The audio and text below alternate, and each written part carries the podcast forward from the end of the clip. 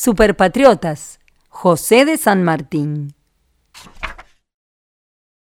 Les voy a contar la historia de un superhéroe argentino que logró cambiar el rumbo de esta tierra y su destino.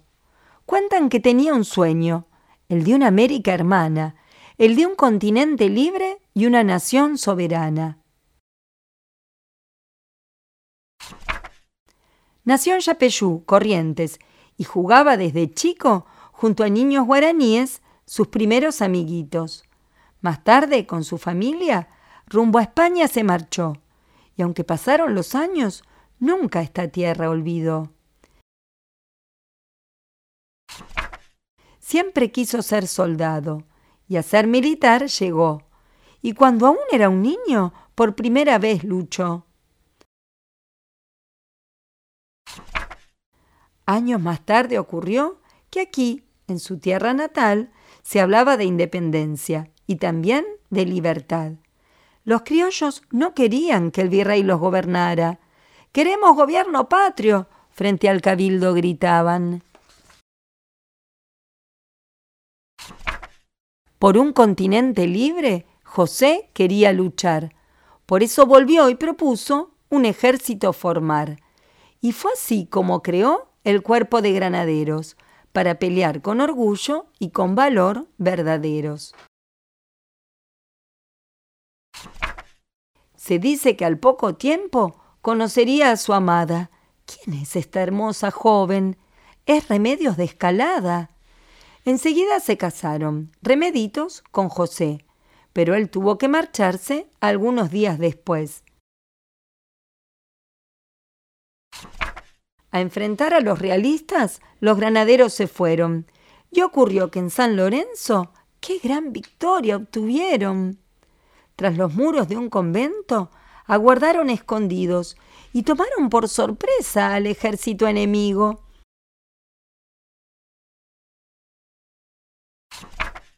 Fue una histórica batalla en que el sargento Cabral dio su vida con arrojo por salvar al general. Del ejército del norte poco después se hizo cargo. Que derrote a los realistas, a usted, San Martín, le encargo. Y el gobierno le ordenó que reemplazara a Belgrano. En la posta de Yatasto se dice que se abrazaron.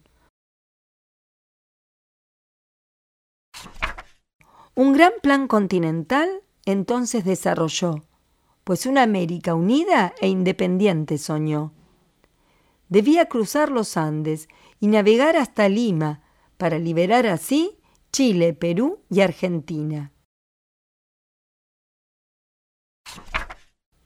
Al pie de la cordillera organizó un campamento. Con sus hombres alistó municiones y armamentos. Se llamaba El Plumerillo y allá en Mendoza quedaba. Con comida y uniformes, todito el pueblo ayudaba. Cuentan que las damas ricas para la causa donaron joyas, mantas y alimentos y una bandera bordaron. Y así fue que finalmente el gran cruce comenzó. Y aunque José estaba enfermo, era un gran héroe. Y siguió.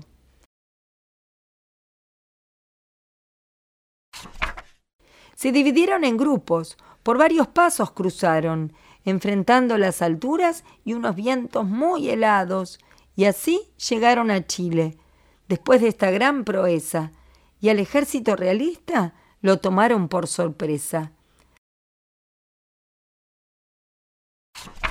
Hacia la ciudad de Lima poco después se embarcaron. Los realistas sorprendidos, flor de susto se pegaron. Con el general Bolívar en Guayaquil se encontraron. Ambos tenían el sueño de un continente hermano. De esta manera José culminó una inmensa hazaña y celebró que estas tierras fueran ya libres de España. Al regresar al país, descubrió con desagrado que por no llegar a acuerdos había luchas entre hermanos. De aquella contienda interna, José no participó. Por eso es que rumbo a Francia con Merceditas marchó. A su hija dedicó las máximas memorables, sabios consejos de un padre y un ser humano admirable. Muchos años vivió en Francia, nunca jamás regresó a su tierra tan amada por la que tanto luchó.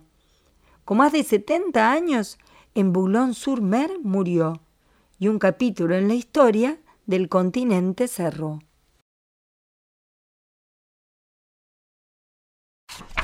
Y así termina este cuento que de verdad sucedió.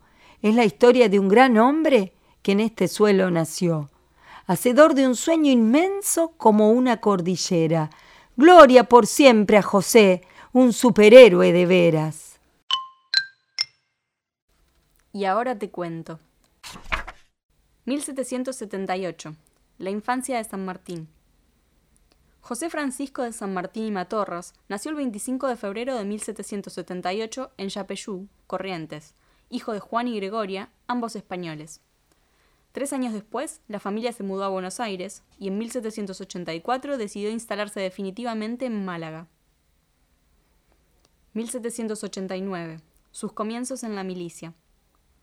Con tan solo 11 años inició su carrera militar y en 1791 luchó por primera vez en la batalla de Orán. Formó parte del ejército Borbón y a los 15 años fue ascendido a segundo subteniente. 1812. El regreso al Río de la Plata. Debido a la situación que se vivía luego de la Revolución de 1810, decidió volver y llegó a Buenos Aires en 1812. En marzo le encomendaron organizar el regimiento de granaderos a caballo, tarea que le llevó casi dos años, y en septiembre se casó con Remedios de Escalada. 1814. El Plan Continental. San Martín tomó el mando del ejército del norte, que comandaba Belgrano, pero rápidamente advirtió que por el camino del Alto Perú no podrían llegar hasta Lima y vencer al foco realista, por lo que comenzó a idear el Plan Continental, que consistía en cruzar la cordillera de los Andes, liberar Chile y luego dirigirse por mar hacia Lima. 1817. El cruce de los Andes. En enero, San Martín y el ejército de los Andes iniciaron el cruce de la cordillera. Luego de batallas como Chacabuco, Cancha Rayada y Maipú, lograron vencer por completo a los realistas y un año más tarde se declaró la independencia de Chile. 1820. La independencia del Perú. En 1820 la expedición libertadora zarpó de Valparaíso con destino a Lima. Luego de varias batallas, armisticios y negociaciones con los realistas, se declaró la independencia del Perú en 1821. En 1822 se llevó a cabo la entrevista de Guayaquil entre Bolívar y San Martín, en la que éste le cedió la conclusión de la campaña libertadora. 1824. Sus últimos años. San Martín abandonó la vida pública y luego de la muerte de Remedios, se trasladó a Europa junto a su familia, donde residió hasta su fallecimiento en 1850. Sus restos se encuentran en la Catedral Metropolitana de Buenos Aires. 1825. Las máximas. En 1825 redactó las doce célebres máximas para su hija Merceditas, en las que expresó sus ideales educativos para ella. Entre ellos se destacan la sensibilidad, el respeto y el amor por la patria y la libertad. 1895. Monumentos. Se promulgó una ley que establecía la creación de un monumento en su honor en Yapeyú, su ciudad natal. 1896. El sable corvo. Se solicitó la donación al Museo Histórico Nacional del sable corvo, arma emblemática de San Martín, que lo acompañó en las luchas de independencia y que había legado a Rosas en su testamento. 1902. La Marcha de San Lorenzo. En octubre se ejecutó por primera vez la Marcha de San Lorenzo, compuesta por Cayetano Alberto Silva. Seis años más tarde, Carlos Javier Benieli escribió la letra en homenaje al famoso combate. 1933. En 1933 se oficializó el 17 de agosto como el paso a la inmortalidad del general José de San Martín, en conmemoración a su fallecimiento, y se inauguró el Instituto San Martiniano en Buenos Aires. El libro que acabas de escuchar fue escrito y narrado por mí, Valeria Dávila, con ilustraciones de Iván Cigarán, editado por AZ Editora.